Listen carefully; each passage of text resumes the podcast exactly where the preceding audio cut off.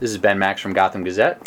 And I'm Jarrett Murphy from City Limits. Welcome to the Max and Murphy podcast. We're very happy to be joined today by a couple of campaign strategists, including Molly Fullington, a long-term, long-time G O P strategist. Thanks for being here. And Glad we're also here. we're also joined by Rebecca Katz, partner at Hilltop Public Solutions. Thanks for joining us. Good to be here. And so before we dig in with uh, you two experts on the mayor's race and some other city-state political dynamics, um, tell us just a little bit about who you are, Rebecca. Sure. Um, so I, my name is Rebecca Kirzner-Katz. I spent the last twenty years uh, on governments, uh, in government or on campaigns uh, for progressive uh, candidates and causes. Uh, highlights include uh, working for Harry Reid. I was his communications director when we won back the Senate. Uh, working on uh, the Sonia Sotomayor uh, nomination with the White House. Um, and uh, today I work, uh, a big t- chunk of my work is with Planned Parenthood. And of course... You're leaving been, something out yes, here. Yeah, yeah. yeah. Um, and of course, um, about ten years ago, I met uh, a man named Bill de Blasio, who I worked, uh, consulted on his public advocate campaign, uh, worked on his mayoral campaign, and then served uh, as an advisor to him in City Hall. Great. Well, thanks for being here. Thank you. And Molly. So I have most recently worked with Paul Massey, who we all know as a, was a terrific mayoral candidate until June twenty-eighth. Um, prior to that, I worked with um, Governor Pataki as his press secretary in his last couple of terms. Um, I worked in the House with Rick Lazio.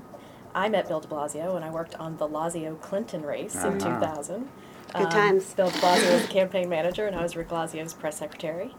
Um, and, you know, I worked with corporate clients and uh, G O P moderates, for the most part.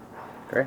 And what was your role day to day for the Massey campaign? Just to give folks a sense of what that means working for. What did that What did that entail? I was his press secretary, his spokesperson. Um, worked on his message. Worked on working with media, which was fun. Working with you guys. Mm-hmm. Um, this media environment is second to none. Uh, you know, even the national environment is is um, is often. It's as interesting as New York.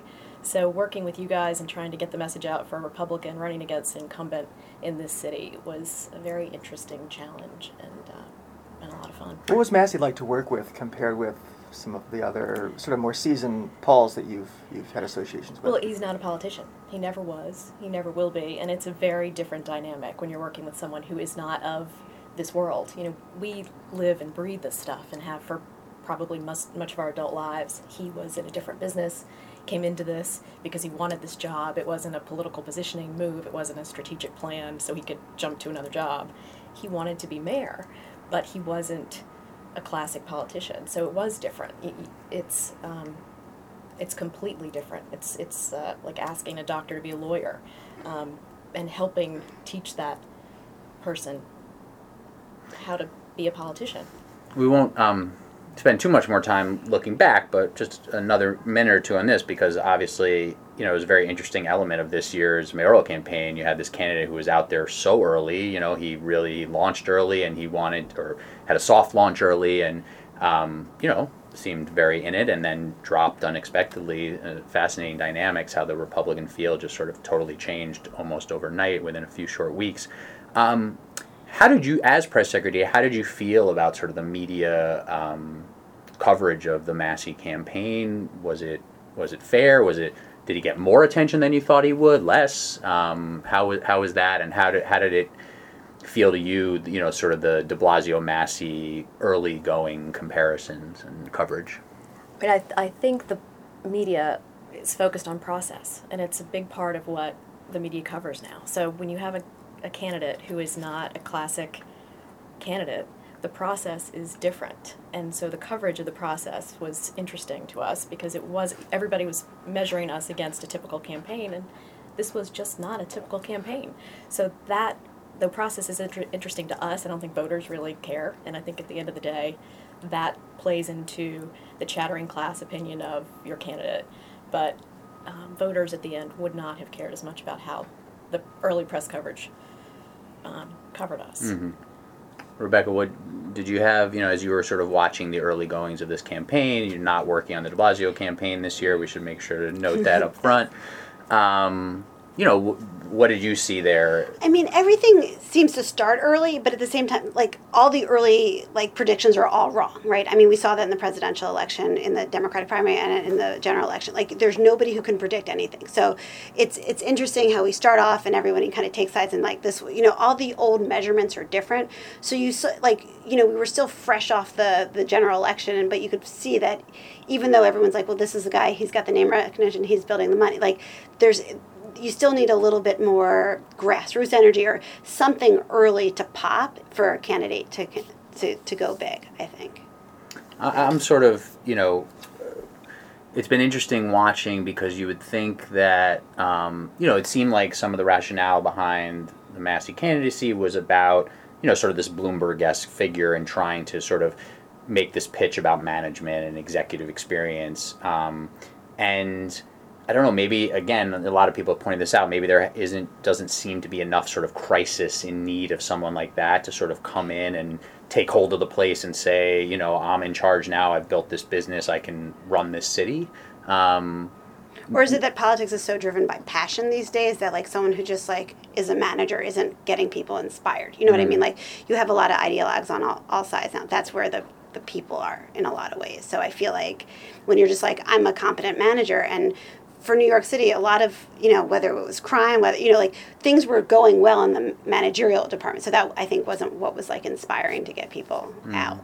And I think the media knows that with the six to one registration against a Republican, the chances of a Republican winning are so slender. And that is built into this narrative that the media comes to pretty quickly, I think, with anybody who's opposing an entrenched incumbent of the Democratic Party, that they're probably not going to win. So let's, you know, they're likely not going to win. So unless something big happens, they aren't going to win. So that's built in. Yeah, there was a lot of, I mean, still is, a lot of skepticism. Yeah. Every article I write it every time, you know, Mayor de Blasio considered a heavy favorite, Absolutely. You know, right from the right from the start. I feel like it was about a year ago, it was different, though. There was the perception, maybe just because it was so early, that maybe the mayor was vulnerable. Are you surprised that it was the that corruption. People didn't... The that, investigation. That, yes. that a more... Um, A higher-profile candidate has yet to emerge. No, I mean, if you look at de Blasio's record, he and what he promised in twenty thirteen, he's doing a lot.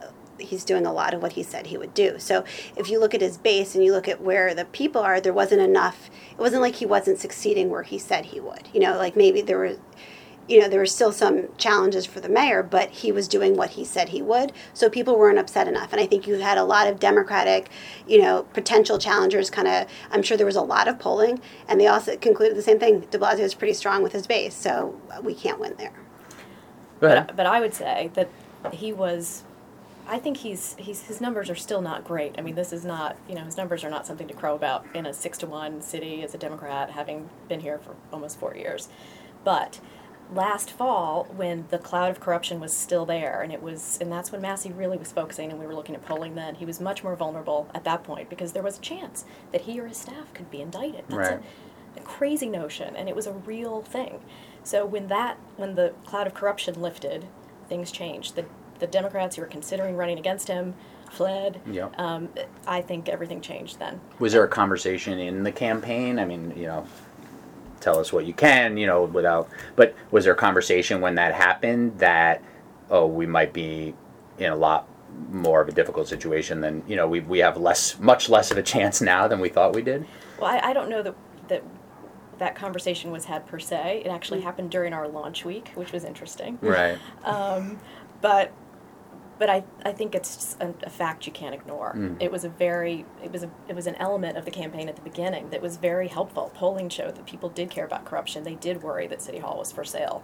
They did wonder if this guy was doing backroom deals and how it might affect them. And it was it was a strong polling point. It was a sad sideshow, and it's good that that has been put to bed, and we can actually focus. The mayor can focus back on governing again.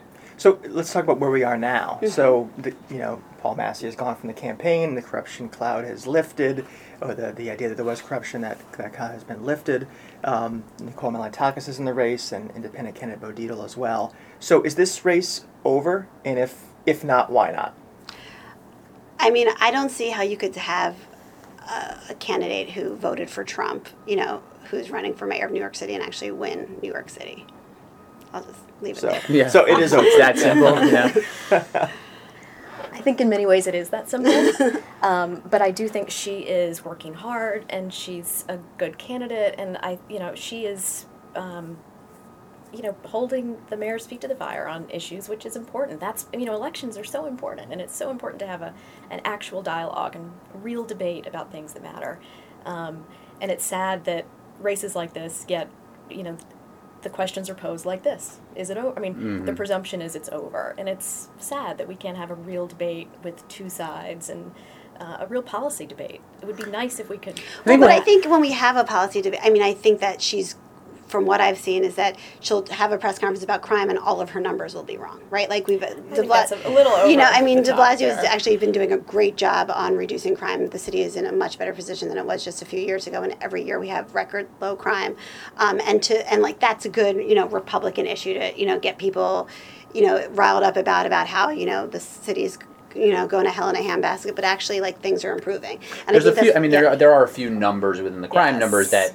Both Transit, the Massey campaign pulled out and Malliotakis, yep. you know, yep. the broader trends, Rebecca, you're absolutely right, but I think what she's trying to do is put forth, you know, the she's few, the few numbers. Yeah. That's absolutely true. But, you know, the few numbers that are up, um, you know, put those forward. But one thing I wonder is, you know, can a Republican in this city do something different than that? You know, what is the, and, and I think, you know, you were starting to do that in the Massey campaign with some infrastructure ideas. You know, people want to see some sort of, I think, big vision, yeah. not necessarily sort of, you know, fear-mongering. Right. But that's also what we learned in twenty thirteen. Like, they didn't just want the same, like, classic line, like, poll-tested lines. They wanted, you know, we saw big, bold, progressive ideas, and that's, like, they wanted, you know, to, you know, how much affordable housing can we build? How, you know, and really go, going at it in a way that I think, um, I think is very new, and even on the presidential level we're seeing. So it's happening, like people want something, and Malliotakis is like a, just, she's a classic Republican. She's, you know, against the minimum wage. She's like, there's nothing, she's anti-choice. You know, like there's there's a ton of things that make her like not the right fit for New York City. That raises a very important question, I think. You know, the old ad- adage is that good campaigns are about like two things and great campaigns are only about one, and de Blasio, you know, played by that book very well in twenty thirteen, really. The umbrella of inequality with stop and frisk and pre-K mm-hmm. being kind of under that.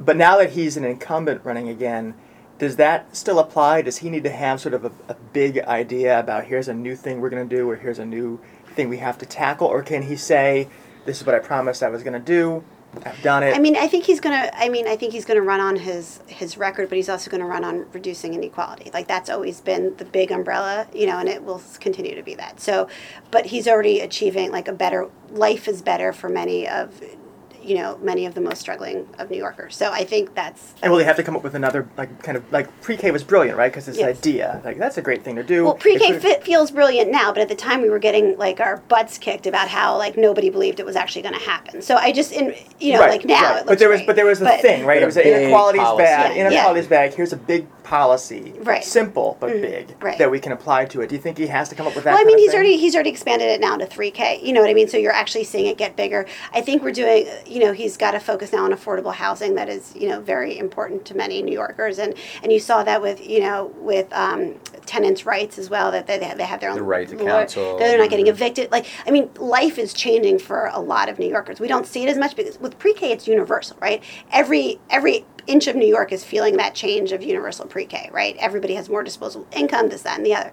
With a lot of the other de Blasio policies, it's happening, like, you know, in, in neighborhoods that are, aren't getting widely covered, frankly. I want to ask you, Molly, something in a second, um, but on this, um, either of your reactions, you know, I was at the mayor's, he has now Brooklyn campaign headquarters. I was at that launch uh, two Sundays ago. You took the subway there? I did. Took the subway with the mayor. That was one of the most unbelievable scenes uh, I've been a part of. Um, but, you know, when he gave his pitch to the volunteers that were there and the media, of course, mm-hmm. um, you know, he's got a lot of things that when he's just talking about his record, you, you sort of go, oh, you know, he's got a lot of stuff to run on here. Mm-hmm. There's all sorts of holes people can... you know, punching things that opponents are trying to do, the budget growth, et cetera, et cetera. But he's got a bunch of things that yeah. he's done on inequality that he can say. But then when he talked about sort of like, where are we going, that's where I think, you know, it's a little bit iffy because he's saying we need to do more affordable housing. We need to go three K. We need, we're closing Rikers. You know, some of these things that are doubling down on what he said. But I think to Jarrett's point, you know, does he need some new big ideas is a big, I think is a good question. I don't know. I mean, are you waiting for that? Does he need that? Or can he run on his record and we're doubling down? Do you feel like he's actually focused on running for mayor of New York? I, I feel like he's just, he's just...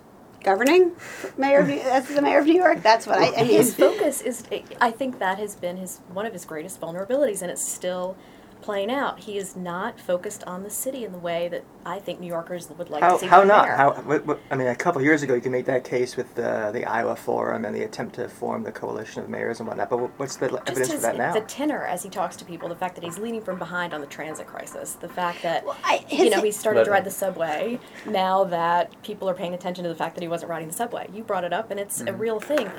It wasn't a few months ago that he said, well, the people of New York don't want me to ride the subway. It's more important that I do the business of the city in Park Slope. Um, I think there's a difference, if I can just cut in for a second, there's a difference if you don't like the mayor. Like maybe you have a problem with his personality or something like that, but if you actually look at his record of accomplishment, it's pretty stellar, right? So, and I know you would argue with me on yes. that. But what I would say is that it's hard to be the mayor of New York when, when there's so much that the governor controls.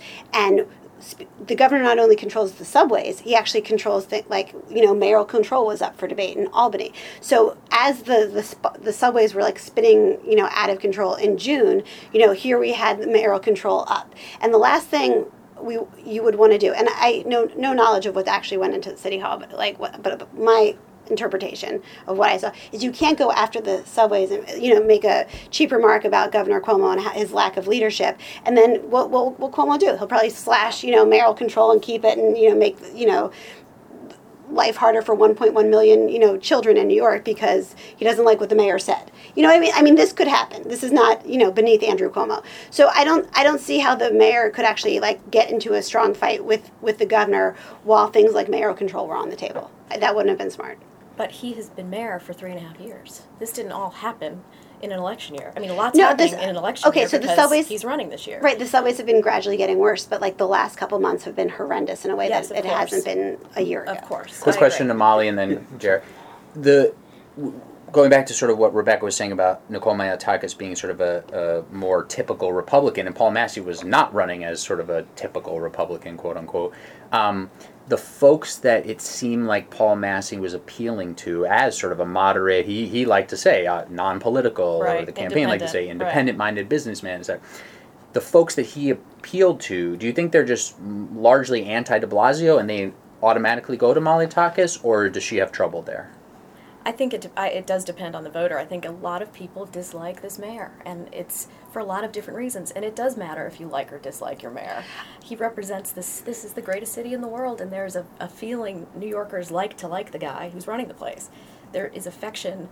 Um, affection is a, a, of for the, for your leader is a very important part of leadership. You know, this is not a point I'm going to argue with you because I, I believe that strongly. I mean, for me, one of the biggest frustrations is that the voters of New York don't see the Bill de Blasio that I've known for years, a guy who, you know, cares deeply about his family, about children, who's somewhat funny, though kind of with the dad jokes a little bit much. But, like, he's, you know, like, we, and we did a lot of this in the twenty thirteen campaign. We let him, because we had a lot less on the line in a lot of ways, we let we let him kind of be a little quirky and funny. And um, and that kind of, once he got into, the, like, the governing, it's like, you know, in every press conference, like, became, like, you know, the reporters versus him. And we used to have a little bit more fun with it, you know, talk about Um, things that he's interested in, you know, whether it was like going back to his days of like teaching, you know, baseball to Dante's, uh, you know, whole Little team, League. yeah, the whole Little League team, or like, you know, going to the Coney Island, you know, the Mermaid Parade and dressing up and having a, there was, a, you know, we had a lot more room to have fun early on, and you could actually see him be that guy. And like I saw a little bit of that, that when we were like, he was talking about his favorite cannoli. I'm like, ah, that's the Bill de Blasio. And yeah. You could lecture about cannolis mm-hmm. for hours. Um, but like, I, I do think that City Hall, you know, you have a whole press operation that everybody has a different agency and everyone's right, but there's not the same kind of look at protecting his image, I think, is right. what I, you know. I would love to talk about that a lot more, but we, we maybe we'll come back to it in a little okay, bit. So. I think that's a really fascinating topic, and I remember distinctly. I think it was Josh Greenman at the Daily News wrote about this maybe at the end of de Blasio's first year in office and talked about sort of that mayor quality and likability and sort of leadership, and maybe you didn't really like Bloomberg or Rudy, but you really saw them as your leader, and where is de Blasio on that? And there's a lot to talk about there, but uh, this we'll, might we'll, we'll keep so going. I don't want to talk too much about polls, and we won't get into numbers because that's hard to listen to, but there's a poll out today that suggests that a couple things. Bill de Blasio's approval rating has slipped in the past few months, that his lead over the Republican the frontrunner frontrunner du jour um, has has decreased, but only because his share of the vote has gone down. The Republican hasn't made up any ground. So two questions out of that. Why do you think the mayor's um, numbers have slipped, uh, Rebecca? And Molly, uh, why do you think that, that the Republicans have been unable to, it appears, capitalize on that? I think as you get closer to an election, you always the numbers always tighten a little bit, right? You every you know you always you always see those candidates who many years out are way up ahead, and it always tightens as you get closer to the election. I do think that once you know people tune in to this um, to this campaign and really like, and the mayor gets to make the case for what he's done in the last four years, he will get another four years. And you think it's the campaign that's that's. tightening this, or is it the fat? Is it the subways? Is it something else? Because the campaign doesn't feel like it's really penetrated so much that it would affect the mayor's numbers to this point. The Maybe sub- I'm wrong. The subways. The, the subway problem. Yeah, I mean it's hard to say what people like if people actually know that it is Andrew Cuomo's M T A rather than the mayor's. Um, but I, I just think it's summer. You know, people, life is harder. Things get tighter. I think he'll be fine. And so why you know, de Blasio is showing a little bit of um, decline, but the Republican candidate doesn't seem to be tapping into that very much. Why do you think that is? Well, I th- I think I agree that numbers tighten as people start to pay attention. Once we get back to lab- when Labor Day's here, things will change. It'll tighten up a little bit more. I think Lhota had twenty-four percent in twenty thirteen. And we now Didn't have... Go much them, higher from there. But right, yeah. and, and Paul Massey had twenty-four percent in January of this year, by the way. Um, but I also think we have now Nicole Malliotakis and Bo Dietl splitting this anti-de Blasio vote, which is a which is an issue um, for both of them. I uh, presume that the Assemblywoman would like to come out of this with something close to what Joe Lhota did in twenty thirteen to make it a win for her. Um, you know, is she penetrating? I think it's it's it is difficult in this electorate to penetrate as a Republican, and it really boils down to money in the end. Raising money and having money to go up. Uh, with ads in the fall is critical, and it's, I mean, it's a James Carville line. It's the money, stupid. I mean, mm-hmm. That's it. That is how you can win if you're running against an incumbent. And um, I think it's the only way to win. And I think uh, Bill de Blasio's campaign is like a record number of you know low dollar donors, and they're doing quite well on the the fundraising front. So he will be fine. Yeah, he's going to be fine financially, as you would pretty much expect from an incumbent. Um, You know, the question is absolutely with Nicole Malliotakis whether the money is going to be there. And, you know, one interesting thing, um, the New York Times just did a story on this, and I was actually looking at this in a little bit of a different way, is the independent expenditures, too. You know, there, there's not going to be much, if any, union money going against this mayor, right? So that's a huge swath.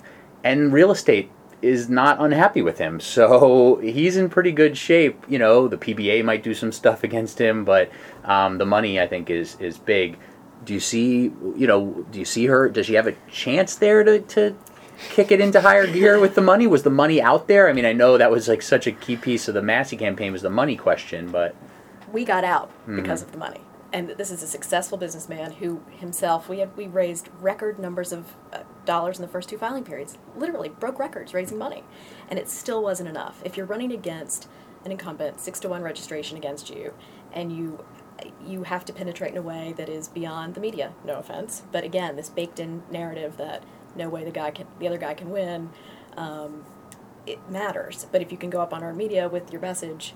But to do that in this media market is forty or fifty million dollars. Right. I don't want to harden that baked-in narrative anymore, but you just mentioned something that I want to pick up on more broadly, which is talking about Malliotakis looking to get around Lhota's numbers to call it a win, even though obviously it's not a win.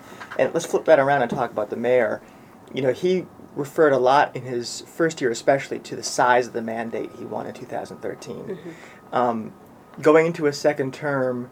especially because we do expect him to prevail. We don't want to presuppose that, but that seems likely. Does it matter what kind of margin he takes home in November? Does it matter what kind of turnout generates that margin? How much of his second term, governing-wise, depends on exactly how Election Day plays out compared to expectations. We should say for everybody, he got about seventy-three percent in right. two thousand thirteen, which I think which was, was a, a record number. Post, yeah. post-consolidation yeah. record. So. Post-consolidation. Okay. So I would say, I mean, on the one hand, like a win is a win, right? If you win, you're the mayor again, like you get to do a lot of big stuff. You always want a little bit more, you know, you always want as many people to vote for you as possible, but at the end of the day, a win is a win, and he will, you know, use that to keep going forward on a big, bold, progressive agenda. What do you think, Molly? What do you, I mean? I, I think he'd fifty-five percent would be rough, you know, I mean, sixty percent even. The registration is six to one. Mm-hmm. Like, you know, it's... it's. So it, it, I do want to pick up on that, though, because, you know, that is a big talking point, and and it's... It's but sort of out, true. It doesn't play out in mayoral elections. Yeah, I mean, right? The, right. The problem with that is six to one Democrat to Republican, but there's actually more non-affiliated registered voters than there are Republicans. So it's a little bit. It's it's indicative of the city, but it's also a little bit tricky and misleading um, because there are millions of voters who are registered but unaffiliated, and those were Bloomberg voters, right? And many of them were Giuliani voters. Well, what was it? Different city now. But was it eight hundred thousand that voted? It was, it was an incredibly mm-hmm. low number. Mm-hmm. So when we talk about a mandate and we talk about a percentage of eight hundred thousand voters and an eight point five million, well, right. people, um, it, it's. It, it, I think I think the mayor should is looking for as high numbers he can get. If he wants a national profile, if he wants to move ahead, which is what it, all signs point to him wanting something bigger than this job, he needs a mandate so that he can prove to the rest of the country that he is a progressive leader who can make things happen. Right. I think that a lot of people look at, like, oh, a Democrat's going to win, I don't have to vote. And I think that's the biggest problem. That's, I mean, even people who love Bill de Blasio didn't necessarily vote for him last time because they're like, he's going to win. I saw it on the news. He's up by fifty or whatever. You know, and I think that's that's the struggle, you know, to make sure, you know, everybody comes out to vote and, and gets the same size. You know, gets passionate about voting for you as the same people who are passionate about voting against you. The interesting thing there, um, and we'll, we're here in probably our last four or five minutes with our, our guests today, Molly Fullington and Rebecca Katz.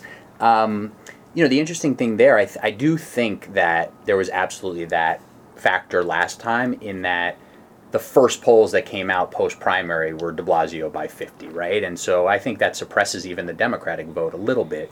Um, the question is, again, this has to do with money, is where can Malliotakis sort of motivate some of those people mm-hmm. to not say, oh, it's a foregone conclusion, and this is where sort of the polls and the media, it all becomes a little bit self-fulfilling, which is problematic. Um, but, you know, that's where the candidate and the campaign and the Republican Party at large has to has to step in. So let's map out, you know, it, it's, what's today? July thirty-first? August. Almost August. Let's, Six uh, weeks. We'll call it August, right? Yes. Uh, to the primary, and then we obviously uh, some time between that and the general. But look ahead to the rest of this campaign and ask people who've done this strategy in the past, what are kind of the inflection points? Where are the points where it, you know, the race could tighten, could change significantly, or at least the conversation in the city about policy, the kind of mandate de Blasio is going to have if he prevails.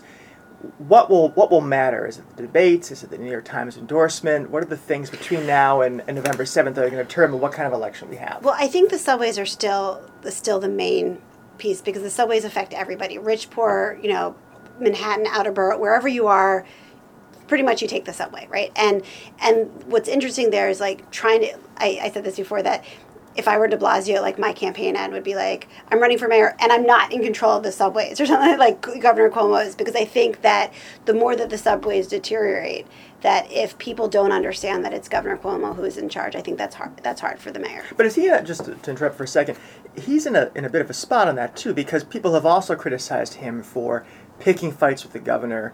It's foolish. You're going to lose. But that's all inside baseball. That's, I mean, that's a lot of, that's, I mean, that's like the way that reporters talk. That's, that's what you see on Twitter. But for most people, it's about their lives. And in every September, a new class of pre-K kids starts school. A new, you know, sixty thousand new parents are like, wow, this is great. I don't have to pay for kindergarten, you know, pre-K.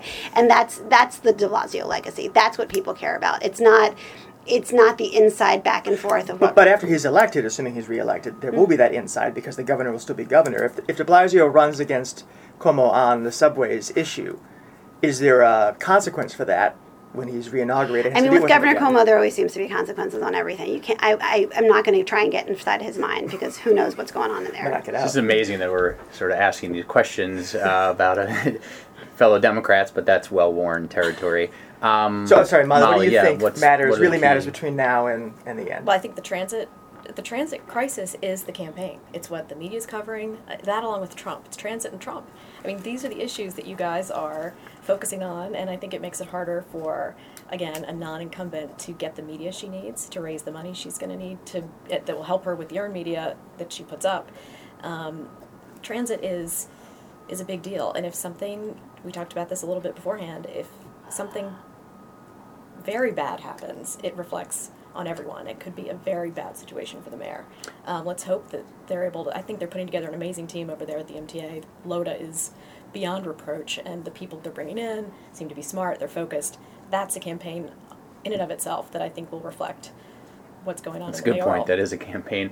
Uh, a couple more questions on sort of the calendar, and then we'll we'll let you guys go, and we appreciate this. I think before I ask one of those, um, you know, it's important to note that I think, as Jarrett mentioned, Bo Dietl is in this race, looks like he's going to run as an independent, and in this latest Quinnipiac poll, which again, it's very it's early still, August to November is a long, long stretch, as you guys know, in campaigns. You know, Dietl's like right there with Malliotakis. I mean, I've been saying I think there's a chance he does better than her. I mean, there there is. He's got a little bit of this celebrity profile. He's a little bit of this Trump character that will speak to the New York voters, at least, that voted for Trump in some ways.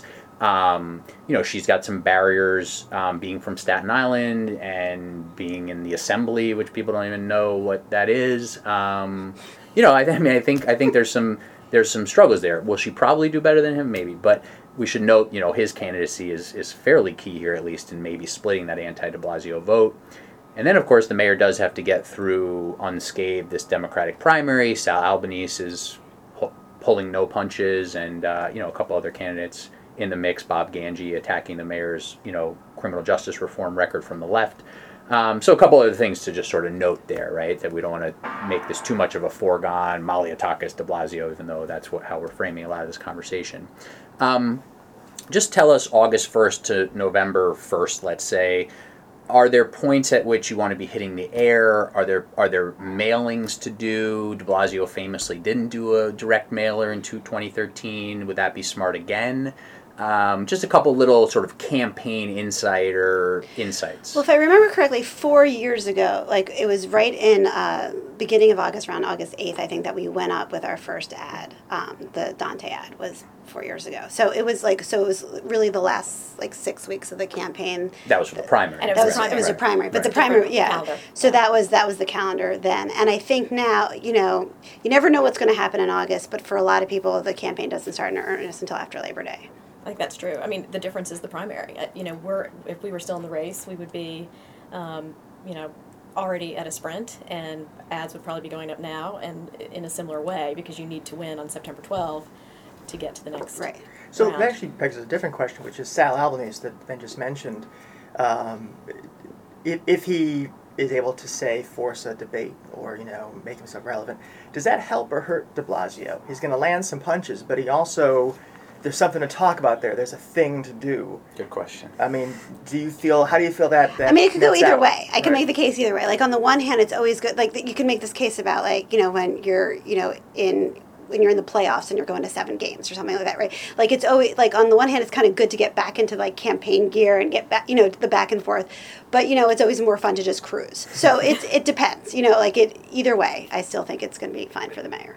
And this is, that's sort of the thing we saw with, like, a Barack Obama, right, where he didn't have a primary and then he gets the general and the first debate is horrendous. Right, right? You're rusty. twenty twelve. Yeah. So that's interesting. I mean, it might benefit the mayor to have a debate with, with Mister Albanese um, in some ways.